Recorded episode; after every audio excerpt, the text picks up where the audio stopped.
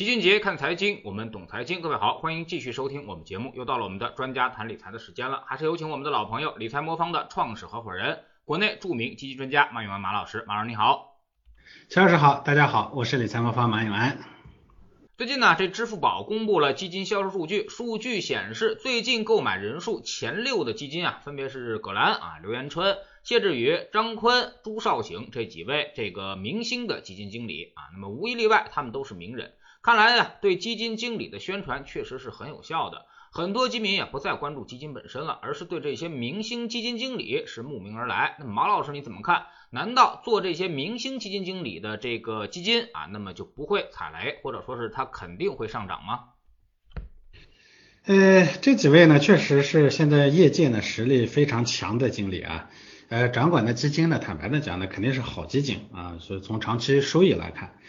呃，但是无论是抄作业还是直接买他们的基金呢，这个稳赚这不大可能啊，这最大的问题还是拿不住，因为呃很多明星基金经理啊，这个业绩好，我们说业绩好呢，其实就是两种方呃来源，一个呢是呃他自己呢这个确实是选股票啊什么的这个呃比别人强，第二呢其实业绩好还有一个路径呢就是风险放得大啊，风险放得大呢长期收益肯定高，但是大家也知道。风险放得大呢，回撤也就大啊，而且确实也有一些基金经理呢，这个虽然最后长期业绩不错，但中间免不了也踩过雷啊。你比如说像前面肖老师提的这六个里头的第一位葛兰，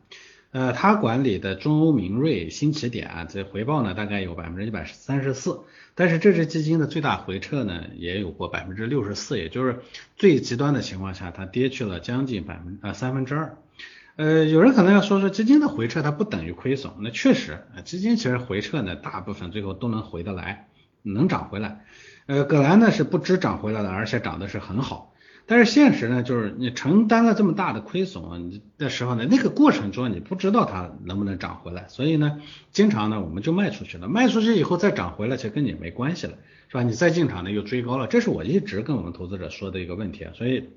像。葛兰的这个基金呢，它百分之九十二都是股票，呃，去年的这个呃涨幅呢超了沪深三百指数百分之五十五，但是二零一八年呢市场惨淡的时候呢，它的跌幅呢是百分之四十一，沪深三百呢当时的这个跌幅呢是百分之二十五。呃，同类，它跟它同类的基金的平均跌幅才百分之十三，所以可以看出来呢，它虽然赚钱能力确实是很强，但是风险控制的呢确实是一般，或者说它就是靠放风险来来获取这个超收益的，所以，呃，那如果你的这个风险承受能力不强的话呢，可能会经常被动出局。呃，而且呢，这个明星基金经理啊，也经常扛不住极端情况。像呃零八年的大股灾呢，这个朱少醒大家都知道，这十年十倍的都算是非常王牌的基金经理了。他当时的回撤呢是百分之五十八点九一。呃，傅有新就是这个当时也是非常有名的，他的广发飓风。二零一五年的股灾的时候呢，回撤了百分之四十九点七三。刚才说的这个葛兰，像中欧明锐，它跌的最惨的一次呢，是因为重仓的乐视和暴风影音双双暴雷。由此可见呢，这基金经理呢，即便是能穿越牛熊啊，业绩做得非常好的，非常傲然，但是碰见大环境的惨淡和黑天鹅事件的时候，也一样会可能亏得很惨。这一点上，我觉得大家还是要在意。因为乔治说这个数据刚刚公布，很多人也都非常在意，我特别要跟大家提醒一下，嗯。但是这几个人呢，其实不是一个类型的啊。那么有的人呢，可能是更多的这个在。很多条赛道上啊，去发掘这个价值啊，有的还做逆向投资啊，但是有的呢，其实像葛兰什么，他就是一个呃行业的基金经理啊。那您觉得这些呃基金经理的这个赛道，或者说他们的风格，啊，是否也决定了我们这个选择基金经理的时候，应该一个重要的一个考量因素呢？啊，比如说那些做逆势投资的，或者说长期做风格的，可能还稍微值得一些信赖，或者说做这个完全做行业的，是不是就要更加慎重一些？呃，这个呢确实是这样，就是呃，基金经理呢，它有两类啊，有些人说有三类，其实股票基金经理总体上就两类。所谓的三类呢，是我先说三类是哪三类啊？就是大家认为呢，基金经理的赚钱来源来自于这个三个方面。第一个方面呢，是在某一个方向扎的特别特别深，这就是齐老师说的这个某些行业的或者某些板块的这个基金经理啊，比如说像葛兰，包括像一些呢做那个做那些。呃大板块的，像做消费板块的，类似于这样的，这是一个。它的优势呢，就是说它这个方向扎的特别深，它对这个领域里头特别了解。很多这样的基金经理呢，甚至都不是金融专业出身的，他就是某一个。专业领域里头啊，比如说像做医药的呀，啊做这个军工的是吧？呃，甚至做 IT 的，他本身可能是这个方向上的专业人士，然后呢，在这个方向做研究员，做着做着他就去做基金经理了，这是一类。第二类呢，是他能在那个市场内部的结构变换上呢，能去获取收益的，比如说有些呢做这个风格轮换的做的挺好的，对吧？啊，跨领域的这个资产的调整呢，做的做的挺好的，这是一类。那么还有一类呢，就大家认为是在更大维度上做资产配置的，比如说是靠这个呃调股票、调债券是吧？市场变动的过程中，股票的那个就是风险特别大的时候呢，把它大量的资产调到那个债券上去，然后呢，这个风险比较小的时候，把大量资产调到这个啊股票上来。那么行业中呢，一般认为呢，这个基金经理的收益来源来自于这三个方面，但是我也说第三个方面基本上是个伪命题，因为凡是想做这种，就是原来大家说的混合基金经理的优势就在于它可以把仓位呢很灵活的调整，但是大家回头去看，凡是在这个仓位上大起大合的这样的基金经理，最后结果都很差。呃，虽然很多基金挂着混合基金的名字，但是你最后会发现呢，做得好的混合基金仓位一般都比较稳定，所以第三点靠这个啊，在这个。嗯，股票、债券之间做这种大的资产之间呢，做腾挪、做大的这个择时的这种啊，基金经理呢，其实最终的表现呢都一般。那么大量的基金经理能获利呢，主要来自于前面两个，而前面两个这两种基金经理呢，其实从你个人的投资的选择上呢是不一样的。比如说第一种，他专精于某一个领域的这种呢，人家吃的是这个领域里头的超额收益。换句话说。比如说做医药行业的，医药整个行业不行的时候，它就算是到天上去，它也好不到哪儿去。但是呢，它在医药里头呢，通过精选品种呢，它可以比别跑跑跑得比别人好。那么这种呢，其实就是一个配置工具。就是你作为配置的人呢，你要想好了这个资产呢，在你的整个组合里头起进攻还是起防守，起什么作用？想好了以后，然后呢，你就在这个方向上配上资金，配上资金以后呢，让这个方向上选出精选的这个基金经理。所以呢，它适合做大资产配置。那么还有一类呢，就是我们说的在同一个资产内部呢做这个结构调整和转换的这种基金经理呢，你可以拿它呢去做单一的品种投资。当然，坦白的讲，这个你得对基金经理真的有特别的迷信才行。因为第二种这种操作呢，往往里头呢也有节奏踩不对的地方，也会有比较难的地方，所以总结起来，我就这么跟大家讲，凡是越期望在越大的资产里头进行腾挪，难度越大；越小的里头呢，想做出一些超额收益啊，它相对的比较容易。但是呢，对我们投资者来说呢，它要求的能力，对这三种品种的要求的能力呢就不一样。如果第三种能做好的话，你可以把钱直接给他，你啥都不用管了。第二种呢，你自己呢需要在大资产之间呢做一些配置和调整。第一种呢，那就你需要在大资产、小资产里头呢都需要做一些调整，所以对投资者的难投资难度的差别也是也是不一样的，嗯。其实，在基金行业里面，大概分为两种，就是一种呢是自下而上啊，那么这么研究，从公司开始，然后去研究这个行业，然后再看看是否符合宏观环境；另外一种呢就是自上而下，也就是说，先从宏观开始研究，然后再找行业啊，在这些适合的行业里面再去找公司啊。那么马老师，您做了这个基金这个评审这么多年啊，您觉得哪一种方式可能更适合成功一些，或者是成功的可能性更大一些？呃，是的，嗯，基金行业里头呢，总体上呢，它就包括这么两类。但是我说了，这是这整个资产管理行业里头，呃，管理大家钱的，或者叫财富管理行业里头呢，其实是这么两种，一种呢是自下而上的，一种是自上而下的。但是坦白的讲，就那个基金呃经理本身来说，因为他呢多半是在某一个领域里头从事，在某一个领域里头从事呢，其实自上而下的比自下而上的。成功的概率要低很多，这是我这么多年的观察到的一个情况。所谓在，比如说在股票内部啊，自上而下呢就有两种，就我前面说的，第一种呢是更大层面上的，它是在。啊，股票、债券啊，其他那个大类资产之间呢，做自上而下的分析在，决定好仓位分配以后，在股票内部呢，再去找股票的品种，债券内部再去找债券的品种呢，这是一种自上而下。第二种呢，叫小的自上而下，就是他只了解股票内部，因为市场风格的变动呢，在大盘、小盘，在这个价值成长之间进行转换的，这是这是这是第二种。那么第一种呢，成功的难度无疑是非常困难的啊，非常难。第二种呢，有成功的，但是呢，也相对会比较困难。啊，所以这是自上而下的，而且所谓自下而上的，就我前面说的，它是在某一个领域里头呢，通过精选品种去就赚赚取超额收益的。说实话，嗯，我也一直讲说，不要神话基金经理，基金经理呢能力呢是，就是他能发挥效果的空间呢是比较有限的。一个人呢。这个你想越往上就往要向下看，需要掌握的东西越多，影响的面积就越大，这种呢成功的难度肯定就会大很多。但是反过来说呢，作为一个基金经理呢，因为他在某一个方向上花了足够多的时间，他比别人掌握的信息呢更多一些，了解的情况更全面一些，那么他在某一个领域或者某一个板块下呢，想获取超额收益，这种呢其实相对是比较稳固的啊。嗯，那么我们看到理财魔方其实也经常会做出一些调整啊，包括根据一些行情的变化呀，做出一些组合比例上的一些变化啊。那么您这种是不是也是在一个大的一个框架下，然后进行这个资产的进攻的这个和防守的这么一个腾挪呢？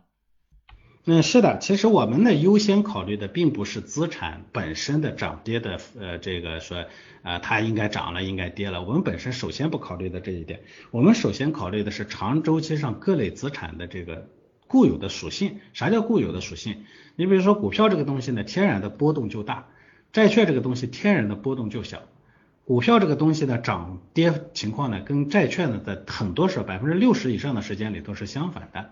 啊。那同时呢，比如说股票和债券相对于黄金的时候，它们的涨。走势呢，也是在极端环境下呢，走势往往是相反的。这个呢叫固有规律。我们的资产配置呢，首先是通过这个固有规律，而不是基于说，哎，这个资产要涨了，那个资产要跌了，不是基于这种短期的判断来做的。这个大家都知道，固有规律的最后兑现的概率会比较高，而且固有规律呢，你说你只要有合适的方法，它把握住的能可能性呢就会比较大。那反过来说，你要去判断这个资产涨，那个资产跌，基于这种决策呢，去这种信息呢去做决策，前面的信息本身呢，其实。要做对的概率就会难很多，所以呢，我们呢其实所谓的资产组合，我一直讲资产组合呢，首先不是啊基于对哪个资产好哪个资产差的判断，而是基于这种固有的模式，然后呢才建立的一个基种组合。在这个地方基础上呢，我们会适当的做一些调整，说哎，我判断这个资产可能比那个资产会强一点，那么我少幅度的资产的比例呢会大一些，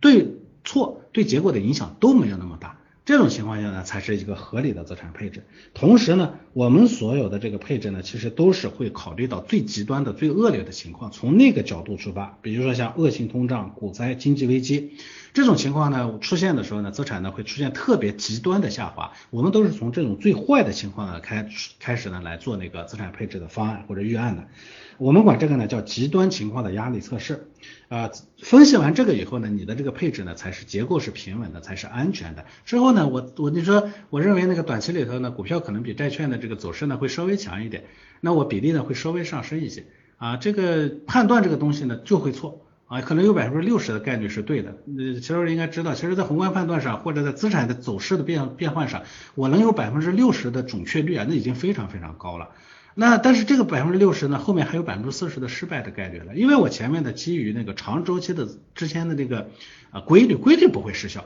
短期里头这个涨那个跌，它很可能会做错，但是规律本身不会失效。我首先基于这个规律上面做的适当的一点调整，错了对我的结果也影响没有那么大，这其实是一个基本的逻辑。我们呢其实做过做过各种极端情况的压力测试，我们的模型上线到现在呢，确实也经过了。啊，除了这个七十年的这种大通胀，我们没有经历过，但我们的模型其实也考虑到了，像什么股灾啊，像什么各种这个贸易冲突啊，这个经济危机啊这种情况，其实我们都见过了，是吧？我们都经历过，实盘经历过了啊。这个坦白的讲，理财魔方大概是行业里头唯一一个大规模的面向客户的这种。啊，公开的量化资产配置体系呢，经历了这样一些过程的啊，这很多呢，它没有大规模的面向客户的过程中呢，那个东西我说都叫玩具啊，只有经历过这种，你才能知道这个过程中你会你你是不是可靠的。那我们实际上是经历过的，在这种情况下，我们的最大回撤其实也不超过百分之十五这个底线，这个我觉得才是合理的。所以我特别强调一下，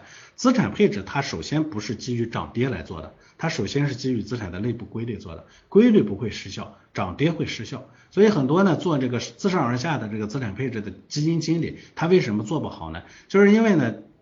做一个基金啊，做成这种资产配置的基金的时候呢，投资者对它的需求往往是，哎，那个资产呢跌了，你为什么不把它清出去？那个资产涨了，你为什么不把它全放进去？而这种压力最后就导致基金经理呢，他总是要在 yes or no 百分之百的正确和百分之百的错误之间呢进行转换，而这个事情的难度太大了，所以他往往做不好，是这个原因啊。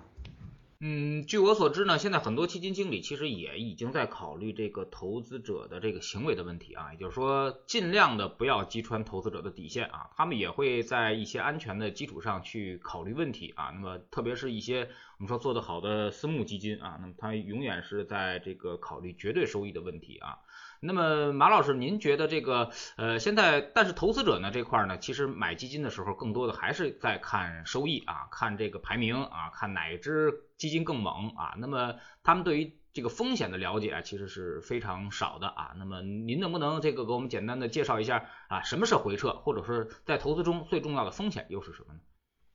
嗯，事实上，我我先回答前面齐老师说的那个问题，就是确实现在也有很多基金经理呢，开始，尤其私募里头，他开始呢去把那个。啊，回撤啊，确定在比较稳定的范围里头，这个作为目标。但是这个里头呢，它有另一个悖论，就是其实每个人能扛的风险这个水平，它其实确实是不一样的。有的人就你问问周围，你就很清楚的知道，有的人跌个百分之十、百分之二十玩一样，他不在乎；有的人跌个三个到五个点呢，他就他就已经很着急。而且这个东西呢，它还跟说没关系。啊，有很多投资者进来呢，这个无知者无畏，上来说啊，跌个百分之三十四十怕啥的，我不怕。还跌个三到四个点的时候，他就已经寝食难安，这个坐立不安了。所以呢，这个东西它本身就是不一样的。而一个产品，你想满足不同的人群，那么对他来说选择就是一样。那么我就只服务那个特别小的一一部分人，不符合的，那你赔了就赔了，我也管不着，对不对？这是一种情况哈。第二呢，就齐老师提到说这个绝对收益的问题，其实投资里头啊，从理性的角度来说，绝对收益产品是最好的。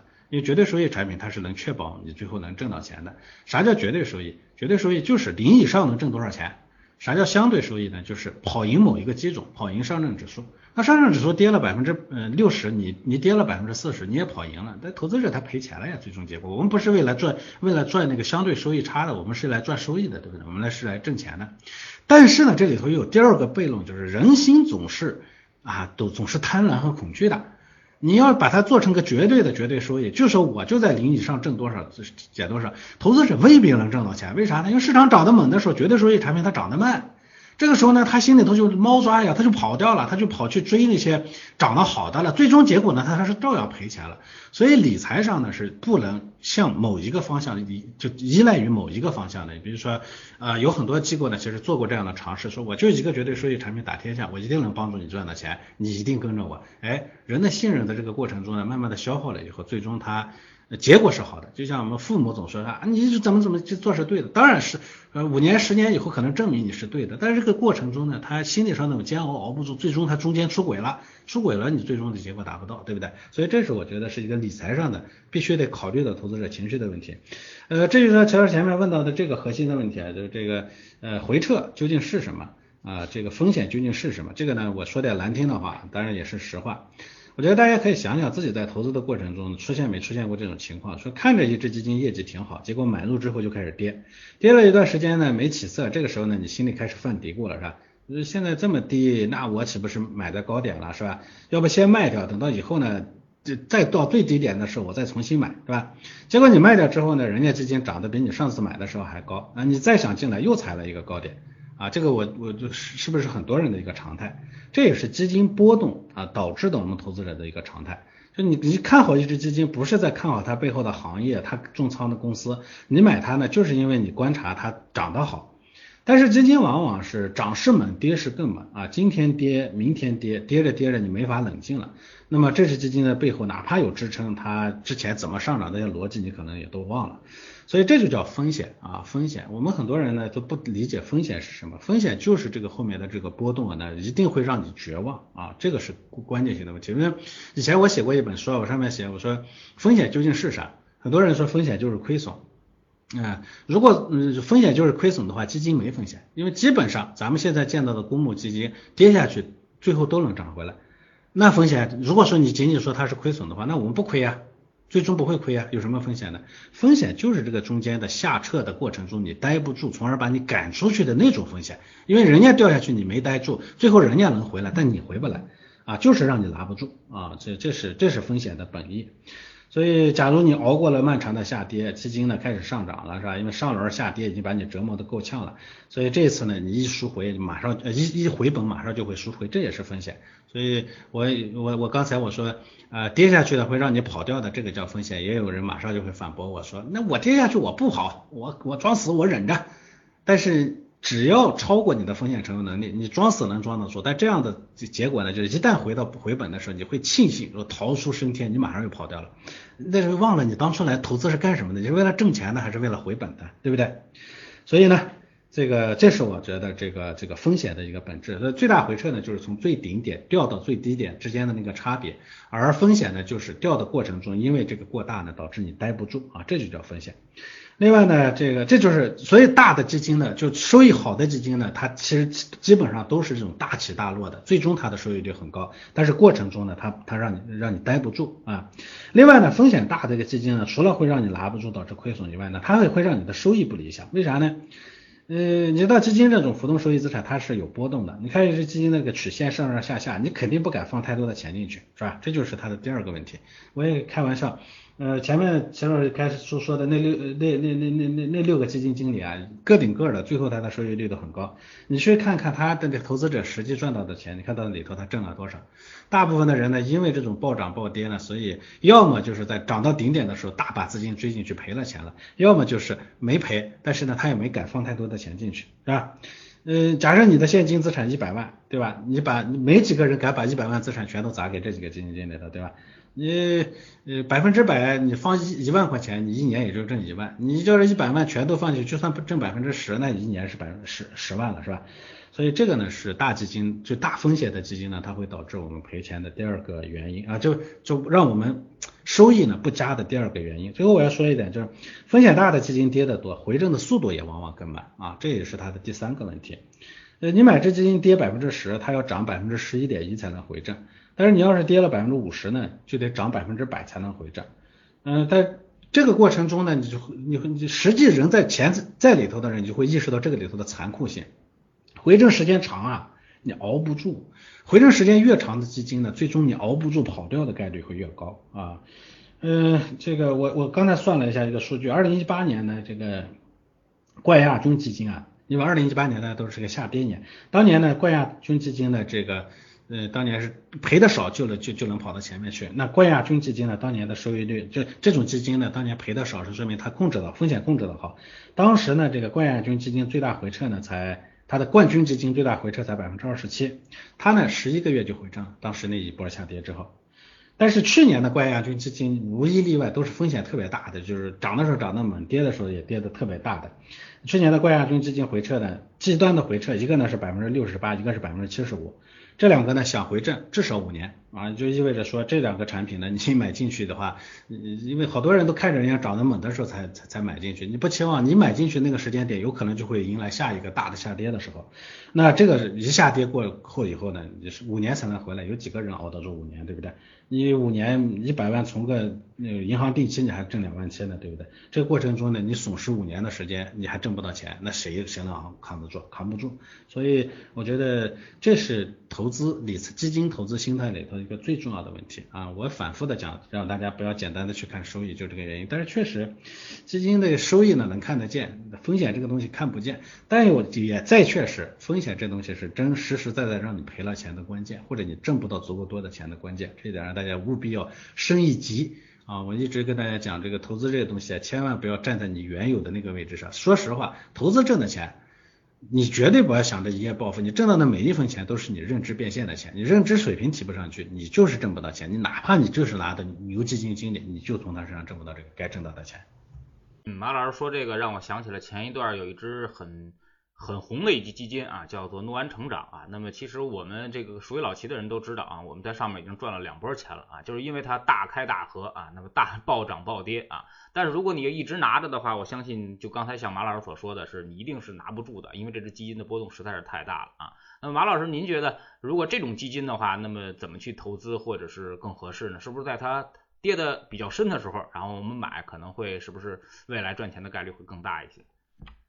我觉得这种基金呢，齐老师挣到钱能挣到钱，但是你普通投资者可真未必能挣到钱。为啥呢？因为齐老师首先你常年的在这个市场上，你是个很专业的投资人，这是第一点。第二点，跟着齐老师做理财的人也可能能挣到钱，因为齐老师不停的在艰难时刻呢，他会不停的不停的告诉你，是吧？呃，如果你自己去做啊，这里头最大的问题是这样，你看这只基金啊，涨的时候业绩表现很好，是吧？一九年的收益率百分之九十五，在所有混合型基金里头排第八。但是呢，每次上涨它都是好景不长，后面紧跟着就一个大幅回撤，啊，几个月的收益呢是负十几的都常见。如果你在二零一五年的三月份买入三十万，六月就能收益二十万，但是到九月的时候，别说收益，本金都没了，期间呢这个收益率呢变成了负的百分之十七点四九，赔五万多。呃，所以这个过程中啊，它最大的问题是因为齐老师呢对这个逻辑你看的会更长远，你可能会觉得说掉到什么程度的时候，我一定能扛得住，因为你是个老投资人，你肯定能扛得住。但是大部分的人呢，当掉百分之十七点四九的时候，那个时候你心里头面对的是什么呢？你肯定不会像非常坚信的说，这只基金它未来一定能回来，你不是这么想的，你会想，哟，人家都说说市场不行了，市场有问题了，百分之十七点四九，那我赶紧跑了吧，这好歹还还才赔了五万，是吧？万一后面再来个百分之二十三十，那我不赔光了吗？哎，到这个时候你就跑掉了。所以我们回头去看这只基金的它的那个。呃，规模曲线啊，你就会特别清晰的发现，那特别精细的就是涨得快到那个，你比如说，呃，一九年的时候规模砰一下暴涨起来了，对不对？然后呢，后面呢这个呃掉下的过程中呢，规模又掉下去了。它涨得猛的时候，越到顶点的时候规模越大，越到底的时候规模越小。这就说明大部分人其实从情绪上来说，你根本就扛不住啊，这个我觉得是根本性的问题。像去年那个二月份的市场的时候，那时候特别惨淡。其实你现在回过头来说，那个时候你买任何一只基金，后面收益率都很好，对不对？但是呢，那个时候有谁能扛得住呢？二月三号跌幅当天超百分之八，三千多只股票跌停，全市场的人都恐慌的都不知道会发生什么了。你非得有人说，我就知道未来疫情能控制住，市场一定能回来，胡说八道。啊，我根本就不相信啊！咱们在这个市场里头待了这么多，所以对于普通人来说，根本就不可能做到这一点。但是呢，你如果说眼光放得更长远，你就知道，就算是疫情这种极端的冲击，它最终一定能回来。但是我也再再再跟大家讲，能做到这一点的人是少数又少数，他必须得对市场有非常非常清晰、坚定的认识。而且呢，说实话，如果你没有像齐老师这样持续的在给客户做这种做这种做这种心理抚抚慰和安慰的话，你就算是。那个点上买进去，过两天一个小波动你又跑掉了啊！很多人都是，人家说这个叫什么呢？这个新手死在这个追高上是吧？老手死在那个抄底上，这这老手都扛不住，就抄底的这个过程啊，心理上的压力，他老手都扛不住，你别说一般的新手了。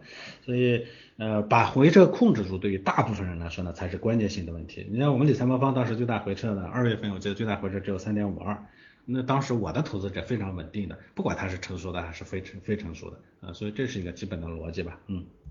嗯，就像马老师刚才说的啊，农安成长里面，因为我们看到当时的规模啊，确实是从十亿暴涨到这个一百六十一亿，然后后面又涨到了两三百亿啊，那么这个就说明啊，绝大多数投资者都是后面时候才进来的，而它大跌的时候呢，然后这个又开始这个规模快速的一个下降，也就说明绝大多数都投资者又是亏钱往外卖的啊。其实你去看看这个基金吧的一些评论就知道了啊。那么如果不是亏得很惨，大家不会骂蔡经理骂的这么狠啊，那么就说明大家确实已经赔了很多钱在这个上面啊。那么这个投资呢，我们说一直就是说告诉大家一定要这个有反人性的地方啊。如果你不能够反人性，或者说是不能够这个这个独立的去思考一些问题啊，那么你就像马老师所说的啊，一定要把一些资产拿住啊，或者说是一定要消除它的波动。如果不不消除它的波动的话，那么你这个东西你确实是很拿很难拿住的啊。呃，